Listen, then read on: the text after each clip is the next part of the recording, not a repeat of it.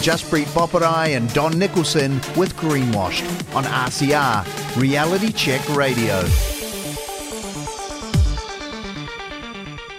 Welcome back, listeners, to Greenwashed with Don and Jaspreet.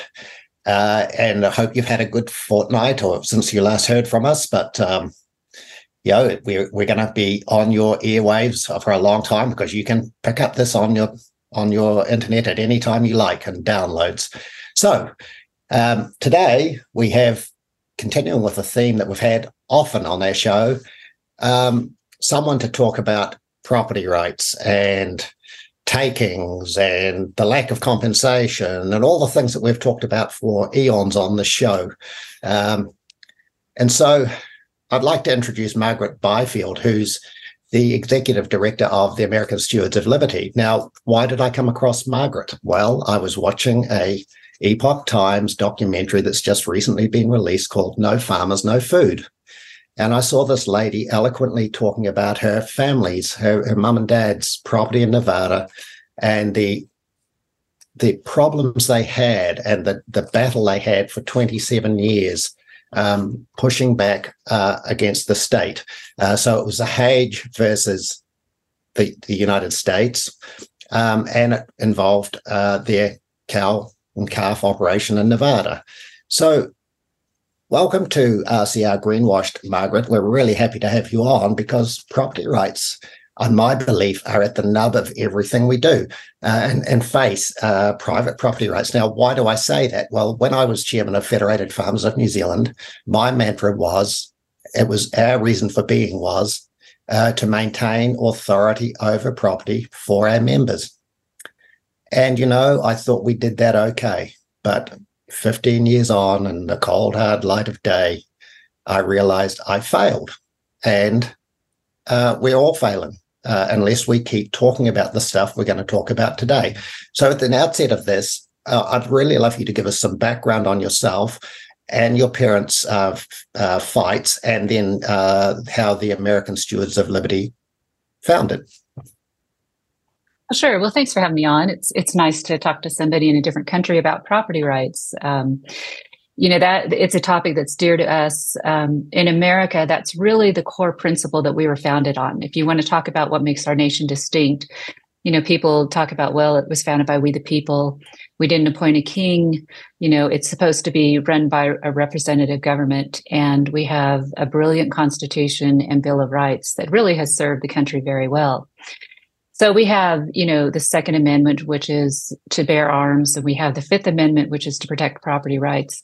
We have free speech. We have all of these great things. But what our founders understood is the only way that the people could um, retain those rights and protect those rights and control the government was if the people owned the land.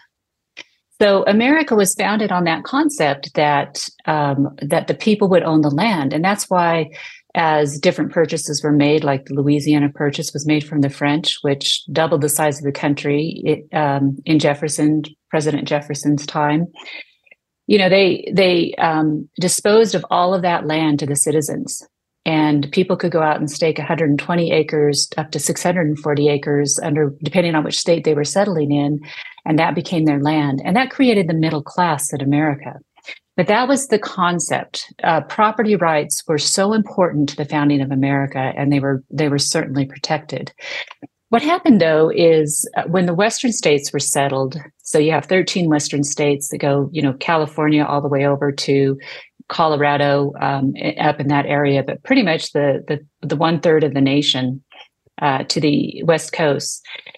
When that part of the country was was settled, um, our um, politics changed, and we had the robber barons of the time that created, you know, developed oil, developed steel, created the railroads, and they became very powerful, very very wealthy, and they just really decided that um, they did not want uh, the they wanted to control the resources. If they controlled the resources, they would retain their political power. So through some political ma- maneuvering, they actually changed that concept in America, and um, and the, most of the West became federalized. So most of the Western states in America are federally owned. Fifty percent of the Western states are federally owned. So our we we ran a ranch. We purchased a ranch in Nevada. It was 1,100 square miles, which is actually an average size ranch in Nevada because it takes so many acres to feed a cow. And um, but a good portion of that, so we had 7,000 private deeded acres, and we had everything else was federal grazing allotments, which under our system of laws meant we owned the forage and we owned the right to graze. We didn't own the land, but we did own that right to graze, and we also owned the water. Well, um, we bought that ranch about the time that the conservation movement, the radical environmentalists, were really getting a foothold in America.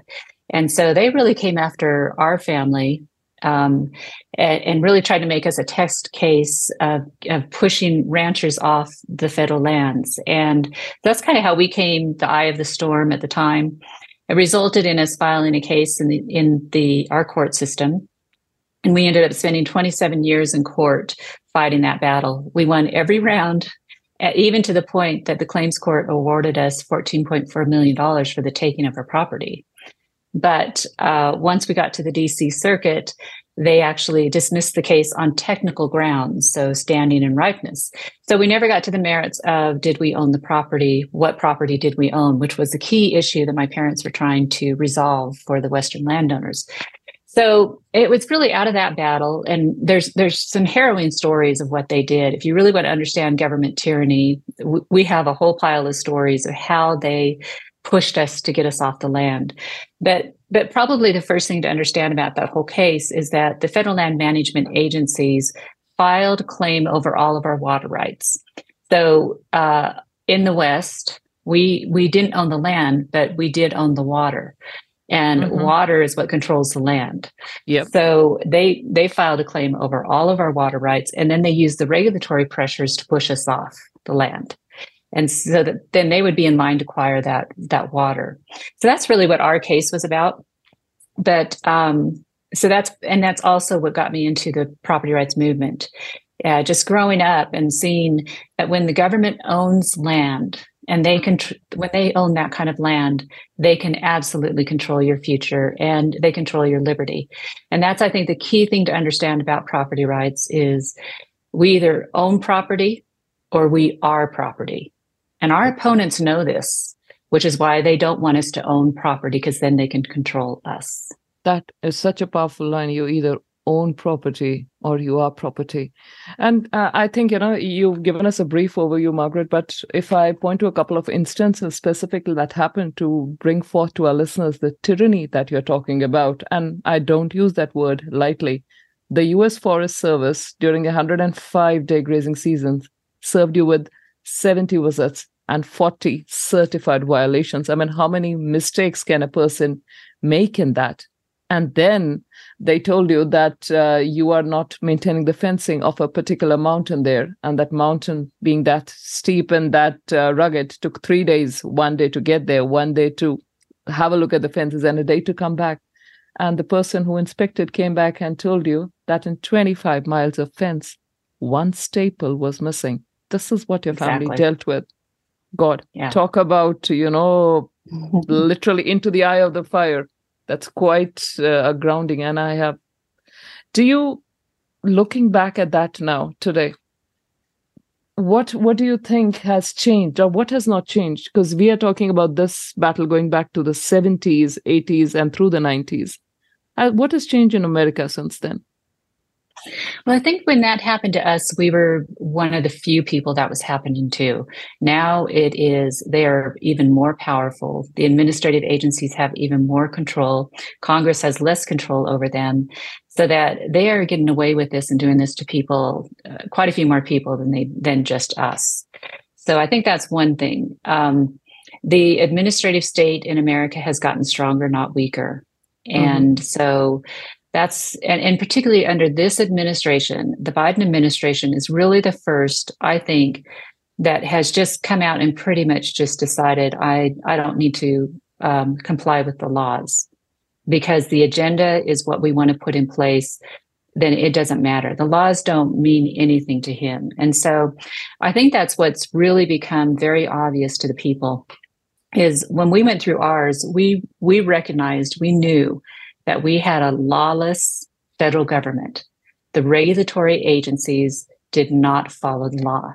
To do what they did to us, they did not follow the law. Now I think most people in America see that that our federal agencies do not follow the law. And if they if your government doesn't follow the law, that's that's a very, very terrible position for a country to be in.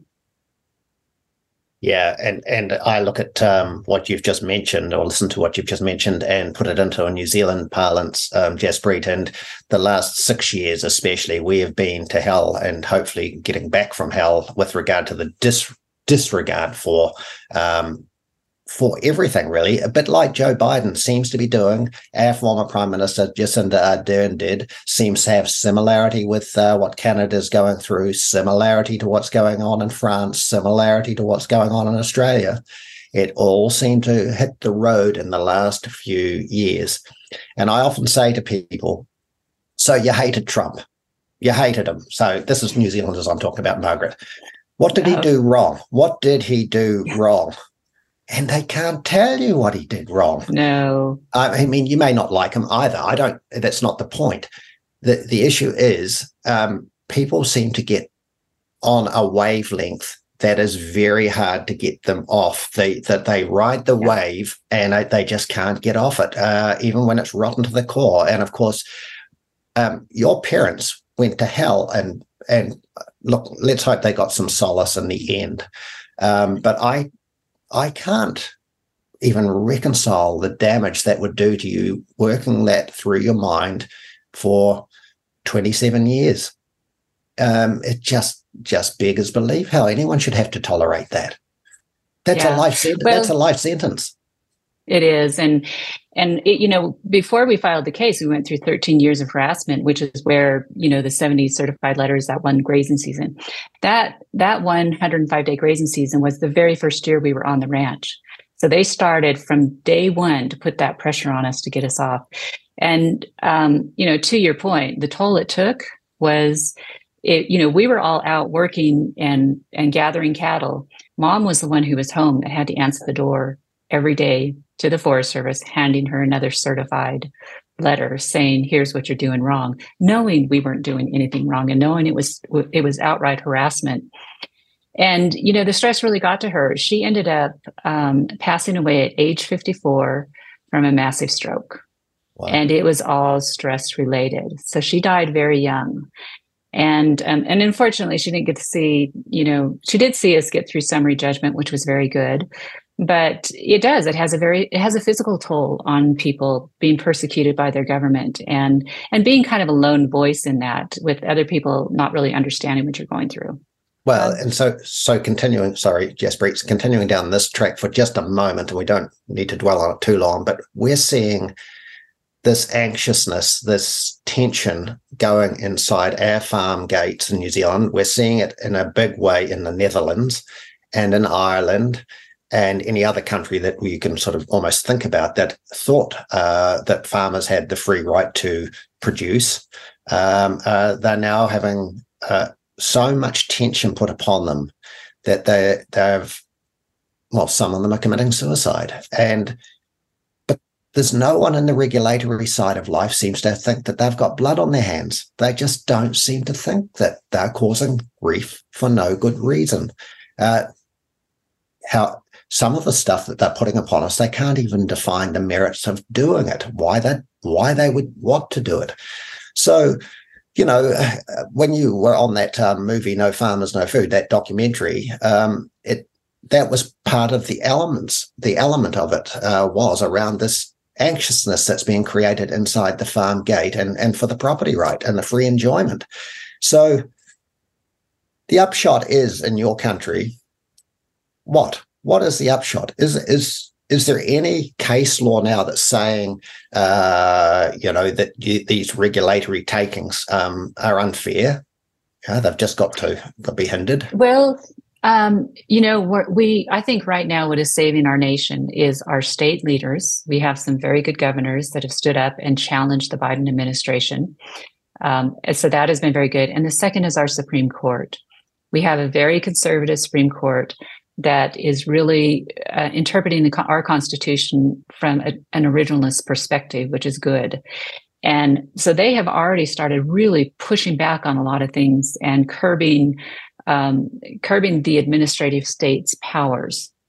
And importantly, when it comes to property rights, there's a case that they decided called Sackett versus U.S., which uh, is the water rights case. And this is where you know we get into um, the Environmental Protection Agency basically manufactured a definition of what was uh, what were the, the the waters that they could control. The statute, the Clean Water Act, allows them to uh, regulate navigable waters, and of course, they basically wrote a regulation that defined that to mean almost any mud puddle you know would qualify. I mean they just wrote it so it would cover everything so they would have that broad regulatory power so that was in the obama administration.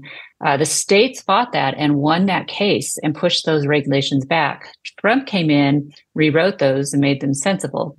And then of course biden came in and he pushed them back out to you know something uh, more in the long lines of obama. So that that process is still being fought. But in the meantime this great family, and it was just a couple in Idaho that wanted to build a cabin about a quarter of a mile off of a lake. And they had their lot, and houses were stacked around the cabin. They weren't like the only house there. And the EPA wouldn't let them let them build because they were impacting the waters of the US. And so they went through a number of rounds of cases, but finally their case got to the Supreme Court and it was magnificent. It was one of the best cases, property rights cases we've had in probably 20, 30 years. But the Supreme Court absolutely pushed back the EPA. They had they had overregulated, they had overextended. What is so important about that is now that is precedent. So once it gets to Supreme Court precedent, then that gives all of us with, um, from the property rights perspective, a stronger footing, not even just on water water rights cases, but other cases that, that apply. So I think that, I mean, the, the one I'm actually, I'm actually pretty optimistic about our, our chances. And that may sound crazy because of what we're facing, but um, there's a couple really good things. Number one, one of the things that our founders said over and over again, if you read through their materials, uh, our founding fathers, is that, that America would survive um, if we had an educated repub- educated citizenry. And we have certainly failed on that front. We have an uneducated citizenry.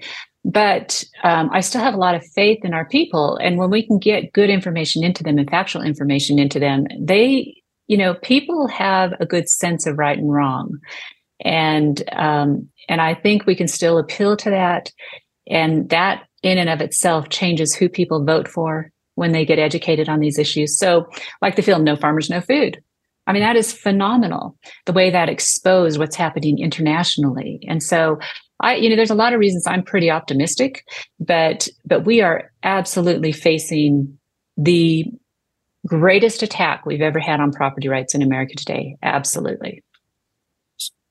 Don, what would you think? Uh, you know, Margaret is referring to EPA. That's your Environmental Protection Agency. What would you mm-hmm. think is the closest uh, one to that in New Zealand, in our oh, perspective? Oh, which we've got so many. I Ministry for the Environment, no doubt, is is because DOC one. also would be. You know, yes.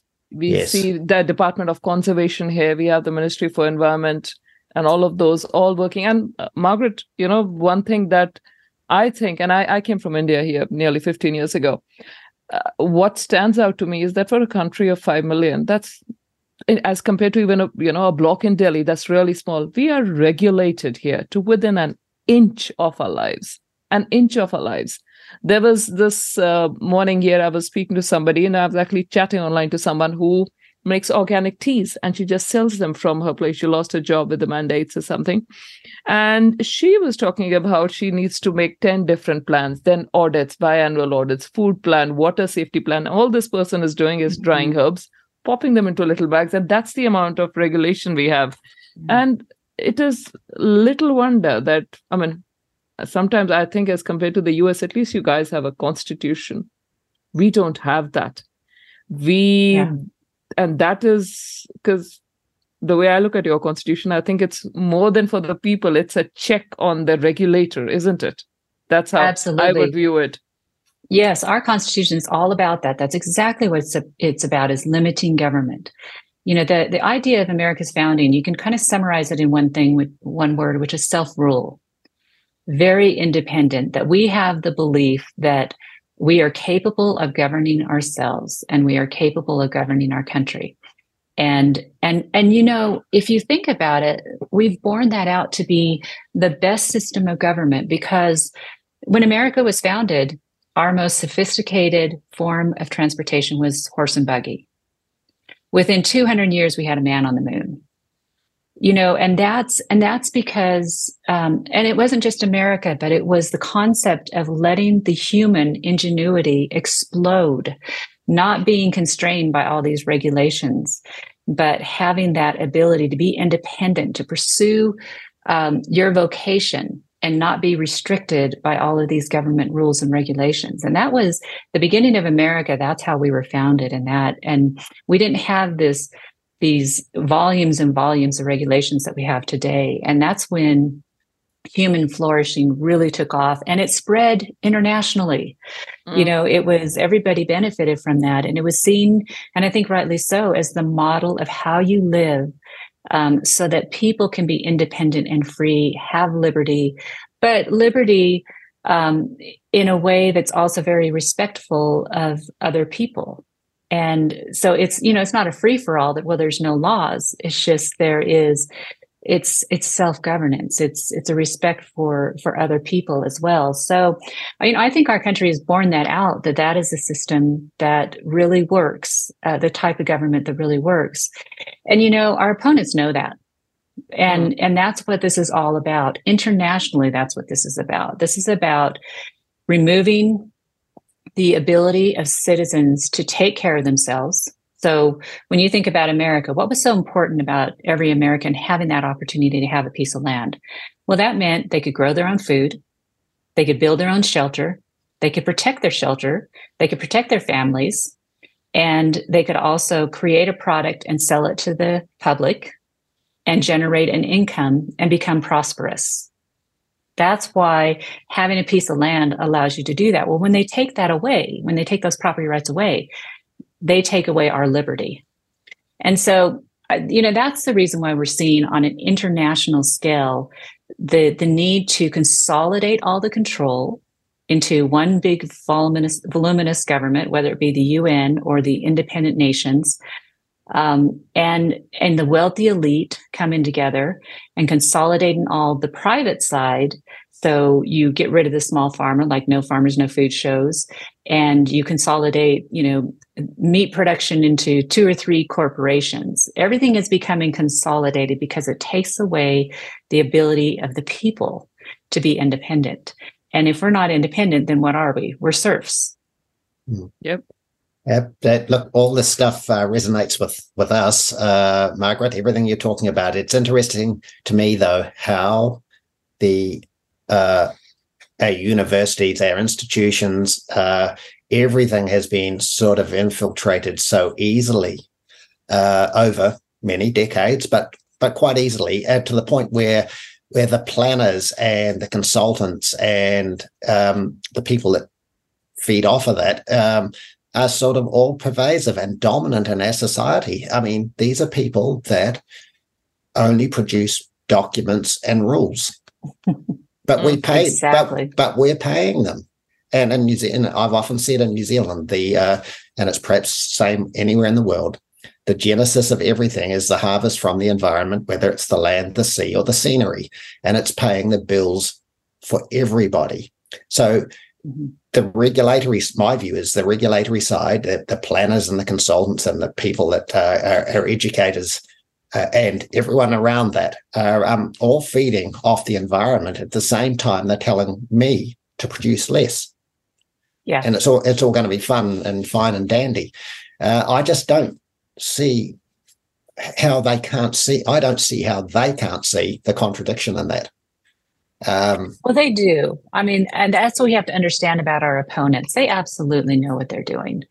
You know there's not um, the people who don't know what what is going on are kind of uh, you know I, I don't mean to sound derogatory but they're really pawns in this. You know they're they're the ones who are not educated. They're buying into the social agenda. It's a cause to them. They believe in it and they are really being duped. But the people at the top that are um, pushing this agenda, they absolutely know what they're doing. And when you really study them, because you, are sitting there and you're thinking, well, who's going to produce the food? I mean, that's one of the questions out of No Farmers, No Food. Who's going to produce the food? Well, that's not a concern for them because these same people also believe in population control. So if there's fewer people to feed, that's how they plan to solve the problem, not that we need more food. Um, so, and I know it sounds kind of crazy and demented, and I actually hate saying these things outside because it is crazy and demented. Mm-hmm. But, but when you read their material, you know, you have to be, you have to be honest about it in understanding what is their motivation, and that's their motivation. And so, and when you understand what they're after, then you know how to fight them. It helps you figure out how to fight them. So uh, that's why they're not concerned about food production. Um, yeah. And so what we're going through, and, and as we look at these problems and, and we look at it from that moral standpoint, you know, how are we going to feed people? Because that's important to us because we care about life. Um, that that's our concern, but that that's just not theirs. So, so Margaret, before we carry on with some other stuff like your 30 by 30, I would like to know how you would approach this subject because even an hour ago, I was speaking to a local farmer who was in the presence of a group of other farmers yesterday who were willing to sell out all farmers to what's called limit setting. So nutrient limit setting on your farm. So uh, you know the the nitrates that may leach or the phosphates that may go across your land and, and, and run off in terms of sediment and things like that. So they they they've got these groups of farmers saying yes we can on behalf of everybody. Now my view is those people that are duped into doing that should have the threat of legal action put against them because they have no right to be saying yes we can on behalf of all farmers. And of course, the regulator gets a free pass because he says, oh, but we've got 10 farmers over here who say this is all okay. How would you fight back on that? Because that's a fundamental in this country that I've observed time and time again. Farmers willing to sign the documents and say, yes, we can, and all other farmers should too. Well, you know, a lot of these things come down to character. Mm-hmm. And um, we're having the same issue in our nation where our government under the Biden administration is handing money out hand over fist to farmers and ranchers to get them into these conservation programs, which then creates a federal nexus to their land. Uh-huh. And that's what the government's after is that control of the land. But, um, you know, we're seeing the same thing where people aren't standing up and looking at it, realizing this is actually going to create a problem for me down the road or for future generations. And so in essence, they are selling out, you know, to um, taking the money instead of, of standing and defending property rights. And, and so, you know, uh, as far as legal action, I'm not being terribly familiar with, with your laws. I'm not sure how to answer that, but I know in our situation, you know, when people ask me, well, you know, I've, I want to enroll in this conservation program. Should I or shouldn't I? And my advice is I, I believe that private property that is unencumbered without any federal ties to it at all is going to be the most valuable commodity in the future. Mm. And anybody who can keep their property out of these federal programs or government programs on any continent are going to be in a very, very good situation. Yeah, New Zealand is unique uh, that we don't have any privilege uh, like a subsidy, a production subsidy. Uh, we had that removed from us in 1985, and to me that was the gold standard. So um, you should never ever take money from the state or any incentive from the state, or you're compromised. And I think that's what you're saying here. The the compromising yes. is a problem. Um, but the problem I have is that the property potential is being stolen by the regulator without compensation for the takings mm. of that property potential. And no one seems to want to stand up for it in New Zealand. Uh, we're here uh, constantly told that farmers' emissions, whether they're methane or nitrous oxide or their nitrate leaching, is all deleterious to the planet. Um, we now know that methane and nitrous oxide uh, emissions from any source, doesn't matter whether it's from animals or not, is pretty much irrelevant in terms of global warming yeah. uh, at all. But yeah. we're not told that. The whole country has been brainwashed into believing we're all bad. So the compensation for takings angle in our country should be pure as can be because we don't have any of this, as you call it, the nexus of uh, nexus of having an offset over here for something over here. Uh, but in New Zealand, we don't have a constitution. We have a Bill of Rights, uh, which is pretty meek. And then on top of that, that was 1990, I think, reform. Maybe it's had some reforms since then that I'm not up to date with. But the RMA, the Resource Management Act, came in 1991. And you might note that these dates are very similar to the time of the Rio Agenda and the yeah. like. Yeah. Um, and, yeah. and there, there is no compensation for takings under the Resource Management Act in New Zealand. Um, apparently, it was in the draft. It was removed in the in the final um, document. So, New Zealand regulators have pretty much got an unfettered. Uh, yeah, they've got a. They can take without mm-hmm. uh, without worrying about it so much. And we don't know. I think what I'm getting at, we don't know how, or I don't think we've found the way to fight back.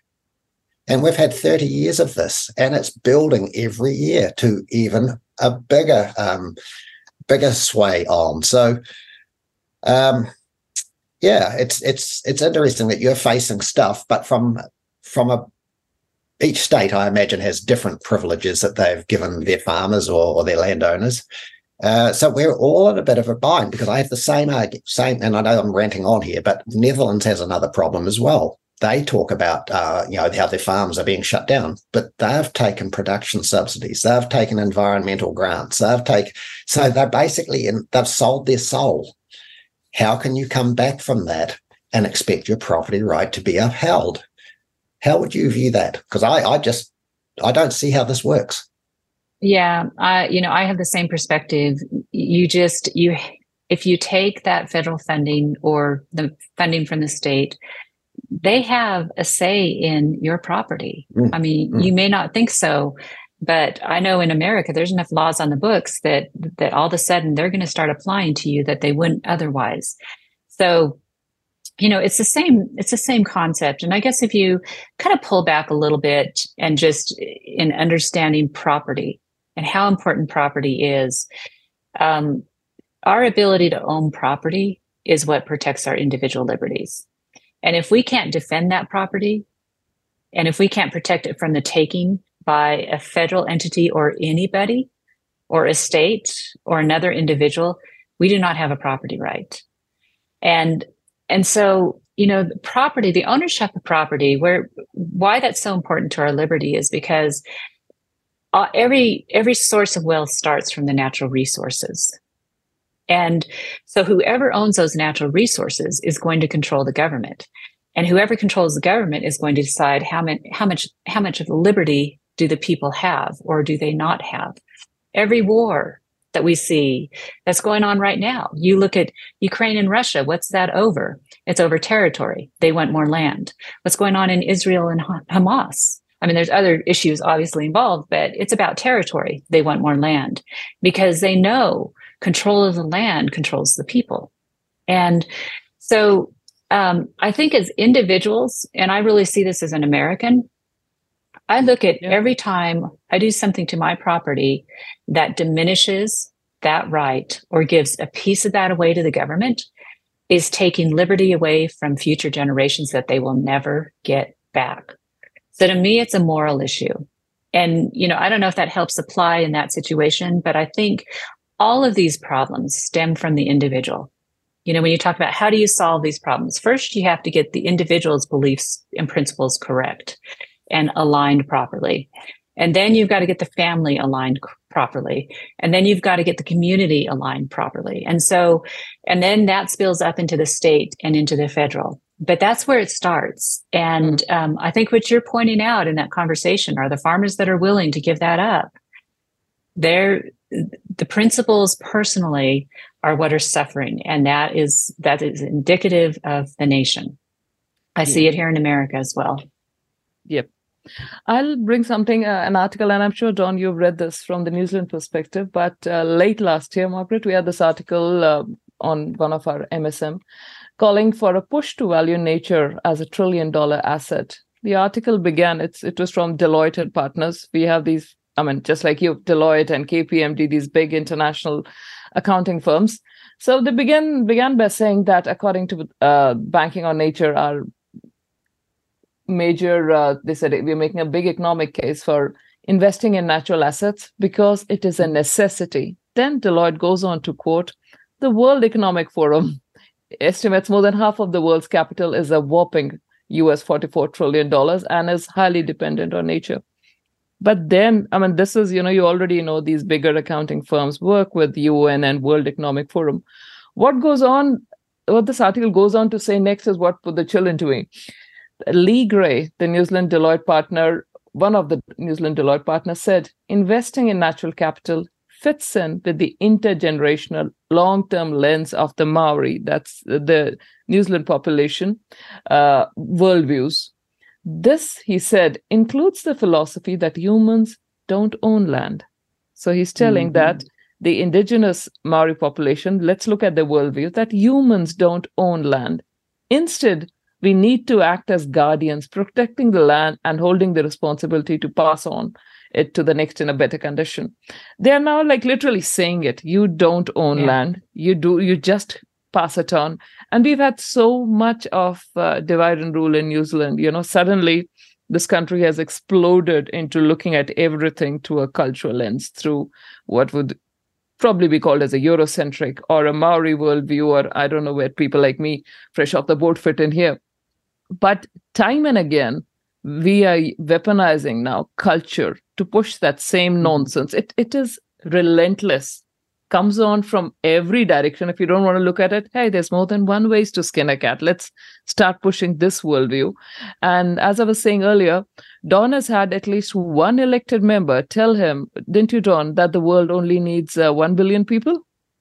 Uh, he said um, the the agenda was two billion, but his preference was one billion, and it was him, to his credit, who spooked me into reading about the progressive movement of the late 1890s uh, and then just following the wiring diagram right through to today, really. And, so this is a bureaucrat, uh, currently an elected member who's been in local government here for over three decades in various roles.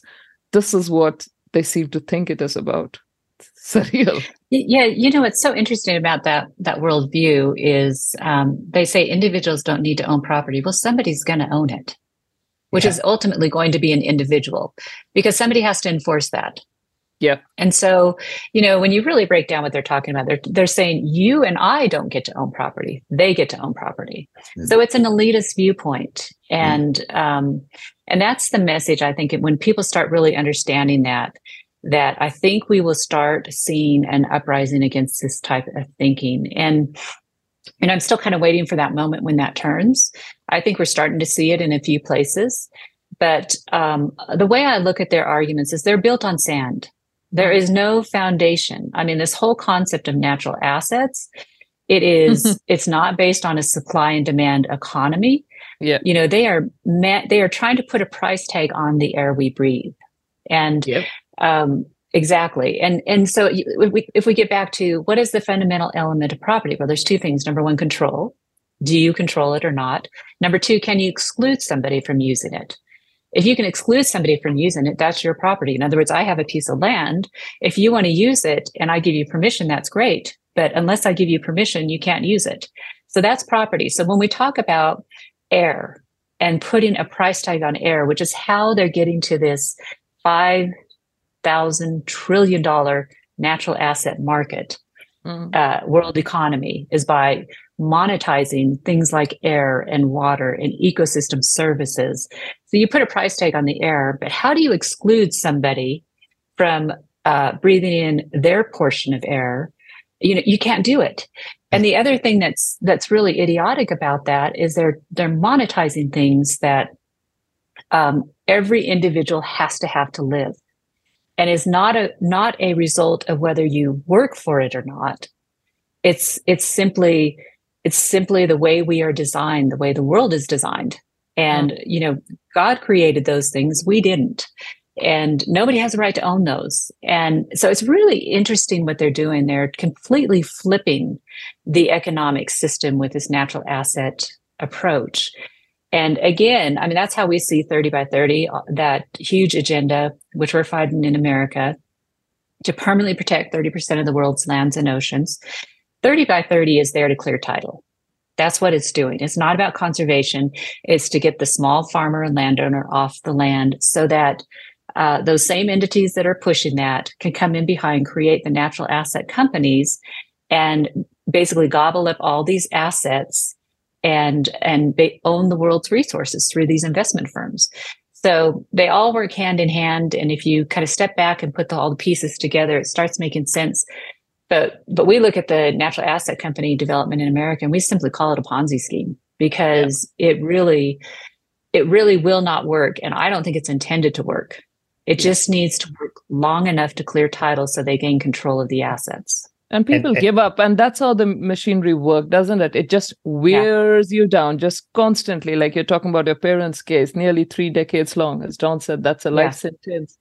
But American Stewards for Liberty, and I should mention your website at this point. That's americanstewards.us. So this was founded you said after that case you know for the fifth amendment that your parents took to took to court can you tell us a bit more about uh, you told us before the beginning of this uh, we began recording that uh, you're in a third hotel room and you're traveling can you tell us a bit more about what you guys actually do how do you work how are you organized and yeah so we can have some inspiration going around in new zealand to get a bit more organized here. Absolutely. So a lot of what we do is education. Mm. So uh, we will will dissect these problems and um, get them back out to our people, our membership, which are largely farmers and ranchers, and um, to keep them informed on what's going on in the nation, so that when it comes to elections, when it comes to any programs that are being implemented in their area, they'll recognize them for what they are and they'll know how to fight them. That's one thing we do. The other thing we do is we do work with policy leaders um, and make recommended policies and help um, brief them on issues that are going on uh, across the nation. But it's really, I kind of look at us as, as kind of the coordinated offense. So when an issue comes up, um, because all of these issues, you know, whether it be 30 by 30 or NACs or any of these, they have to be implemented at the local level every property rights issue, the regulation has to be implemented at the local level. So we spend a lot of our time strengthening the local level. And that's why we work with a lot of county commissioners. So if we were in your country, we'd be working with you a lot and, and being your support as, as the, the local government and um, helping you understand the issues, helping you know how to fight them, uh, helping to know who to call um, so that your voice and it can be very impactful. But so we do we spend a lot of time really on the ground which is why i'm traveling right now. We actually get out in the field and and um, and work closely with our commissioners and the landowners to educate them. And then their voice is often what we convey back to the leaders in dc and um, so we kind of try to connect the two so there's not so there's there's not a, a gap between those two but a lot of what we do, I think, is is you would call coordinated offense. When these issues come up, we'll pull all the pieces together: the um, the lawyers with um, the policymakers, with the grassroots, to push a concerted campaign to keep something like 30 by 30 from happening, or the iterations of this happening in the in the different areas. So, so how do you, excuse me? How do you stop uh, the politicization of that? I mean, you're doing this coordinated offence, but everywhere you would look, I'm sure there will be because I know the size of the lobbyist groups in the United mm-hmm. States. There will be thousands of people pushing against you um, with a political agenda. Uh, how how do you keep sane and all this stuff? Because I it just I despair at this stuff. Well, I will tell you, I was given some really good advice when Biden was um, elected, and our country was deflated. Um, I personally love Trump, uh, and I think he did some fabulous things for our nation and for our issues. And I don't have a problem with him. He is an equal opportunity offender. So he's going to offend all of us at some time. But boy, he gets the work done. So I'm a huge Trump Trump fan. But um, right after Biden was elected, I was given some really good advice because I was saying, how are we going to get people to understand what's going on? And and it was an 80 year old lady who looked at me and she said, Margaret, don't worry about changing their minds. You just have to beat them. And so like it took a weight off my shoulders. That's right. I'm not going to try and change their mind. We're just going to outsmart them.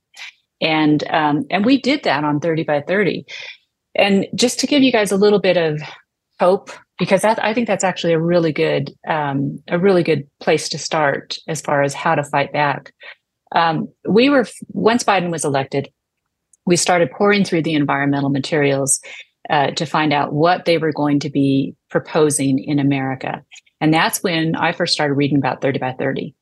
And so we really dug into it. We saw it coming up in all their literature, and we thought this is his agenda. This is how he's going to try and take the property. So we were ready for the 30 by 30 agenda. And from the moment he took office, I read every executive order he signed until day six. He finally signed the one that implemented 30 by 30 in America. And then contacted our local counties. Like, so I'd be contacting you and saying, Hey, this is what's going on. This is what he's doing. And um, we had a county in Colorado that said, okay, let's do a resolution to oppose it. So we hired a, an attorney. We got to get a resolution done in three weeks we had the first resolution passed and a whole Q&A book booklet put together that people could download so they could understand what 30 by 30 was because most people hadn't even heard about this.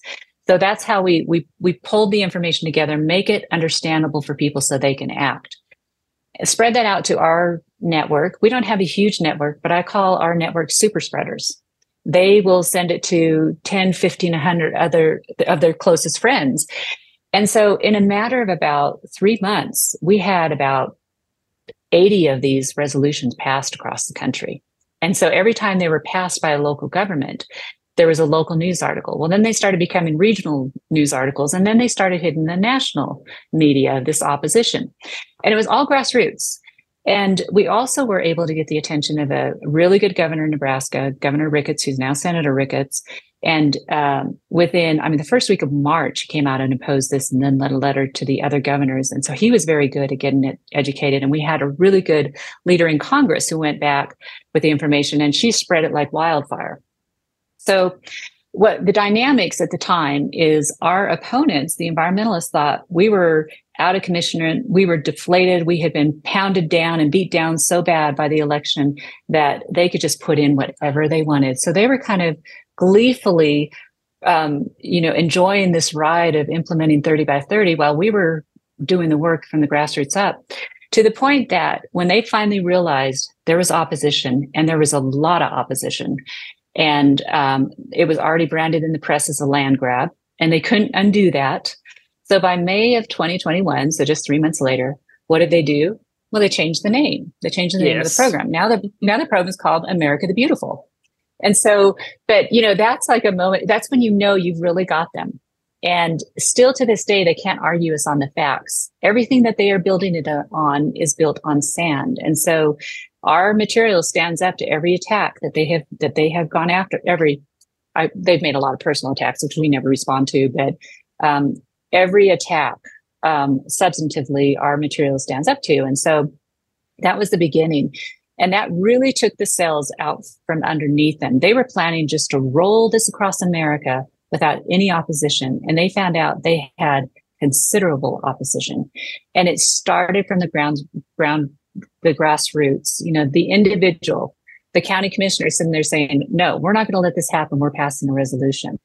The local citizen who says, we're not going to let this happen in our community. Our community is going to say no and takes it to our county commissioner you know and and it, so it starts with that educational process of getting people to oppose this from the ground up and that works its way up through the rest of the political system.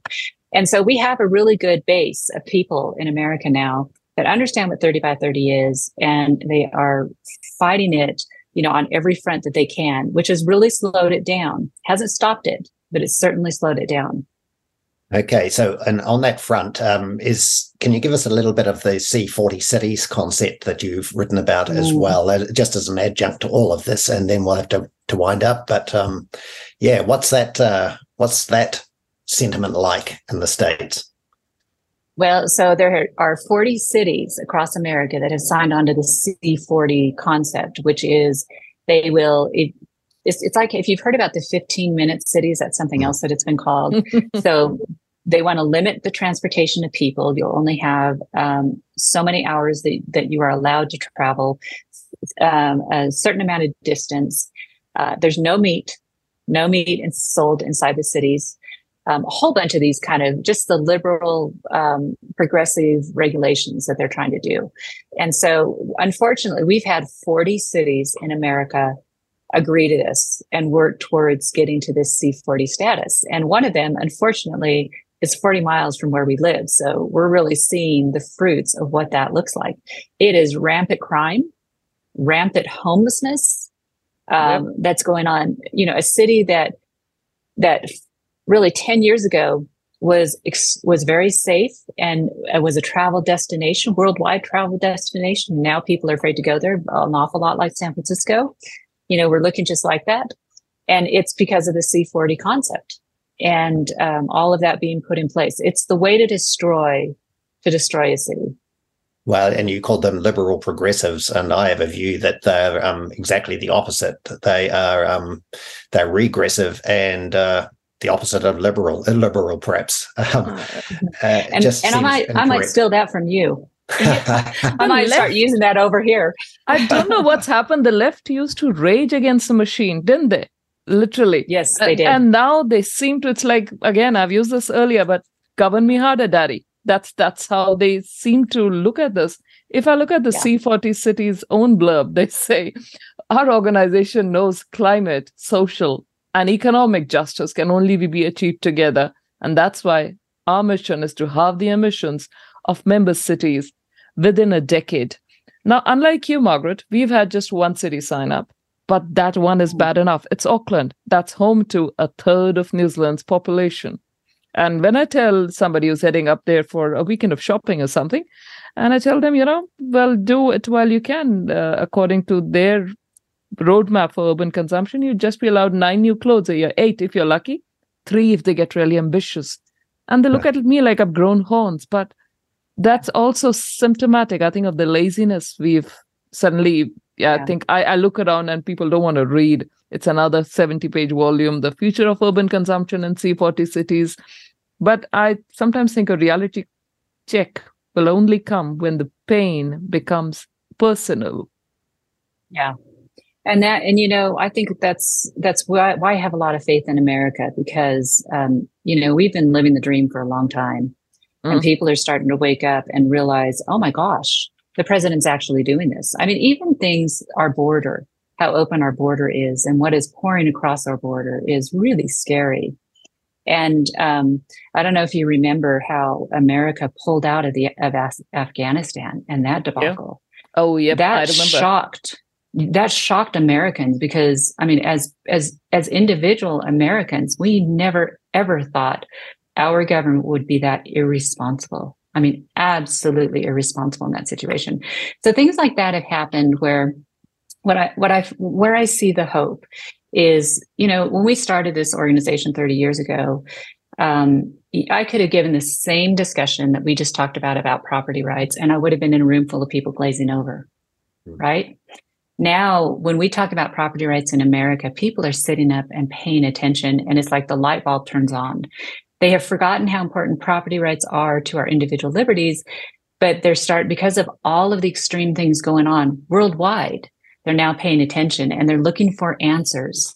And so that's why I actually have a lot of hope because I, am running into people all the time that would have completely just glazed over with what we're talking about today and now they're saying, wait a minute, okay, that makes sense. That I makes sense. That. Yep. Yeah. Yep. Exactly. Yeah. And you know, it's only so many times people can see because uh, I remember that uh, pulling out when the US pulled out. Oh. Was it a dozen Marines that were blown up by the suicide bomber at Kabul airport at the same time when a bloke dressed in a skirt was talking about LGBTQ rights of the uh, US right. military bloke on uh, Twitter? And yes. I remember my brother, ex Indian Army officer, he and I were chatting about what is this going on? Seriously, what the hell has happened? And yeah. You know, people will will get a, a reality check, realization sooner or later. But uh, Don, yeah. what do you think? Thirty years of being in this. Well, I, I often use the term comfortably numb, um, Margaret, because uh, my fellow farmers have been comfortably numb while well, I'm, I'm, guessing less than 10 of us around the whole country seem to have the same thinking that I had. And I just, I struggle to live with this. Um, that uh, it's a future that I don't want for this country, uh, but we don't seem to have the courage to to tackle it the way you are with the enthusiasm you are, Margaret, because we have uh, what I would say is a bunch of appeasers. Farmers have learned to be appeasers because they've been so browbeaten. Um, and yeah. of course, the urbanites um, don't feel this. I, and that's a concern that I have, even just listening to you, that I haven't got a feeling uh, that the city populations, the big city populations of the United States, are getting the, to grips with this. I know certainly where where my family lives in California, they don't feel this sort of tension that that I feel. So yeah, I think we've all got a long ways to go. Um, that's my view. We but. I, I, I, think you've put on a great um, a great show today, and for us to and our listeners, because you've put up given us some hope. Actually, given us some hope, and uh, you know we've had an hour of your time, and I think we could have had two hours of your time or three hours of your time. So I'm hoping that we'll get you back uh, in the future. And um, perhaps I might even have my thoughts all organized a bit better than I had because there's so much in here. I don't know how you've distilled it down. So, I mean, you're paid to, to distill it down, and I'm not, perhaps, but um, uh, it's it's the way you've presented your case is better than um, that I've heard in New Zealand. So for that, we're grateful that our listeners at least are going to hear someone who has distilled it down and presents it in a manner that is understandable because yeah, New Zealanders just aren't talking about this nearly enough. So, Margaret, thank you for coming on to RCR Greenwash today, and um, may you um, have a successful um, time telling your story in the weeks and months and years ahead. Thank you again. Thank you. Thank you. Thank you for having me on. And let's keep in touch. Mm. Absolutely. Thank you so much for mm-hmm. joining us. And, you know, I was listening to your father's, uh, I was reading your father's passing of his passing in New York Times. And I'm sure he'd be very proud. The article entirely mm-hmm. listed of all that he went through. And you're carrying on the mantle. Thank you so much mm. for doing this, Margaret. Mm, this Thank is you. Appreciate a great it. service. Jaspreet Boparai and Don Nicholson with Greenwashed on RCR, Reality Check Radio.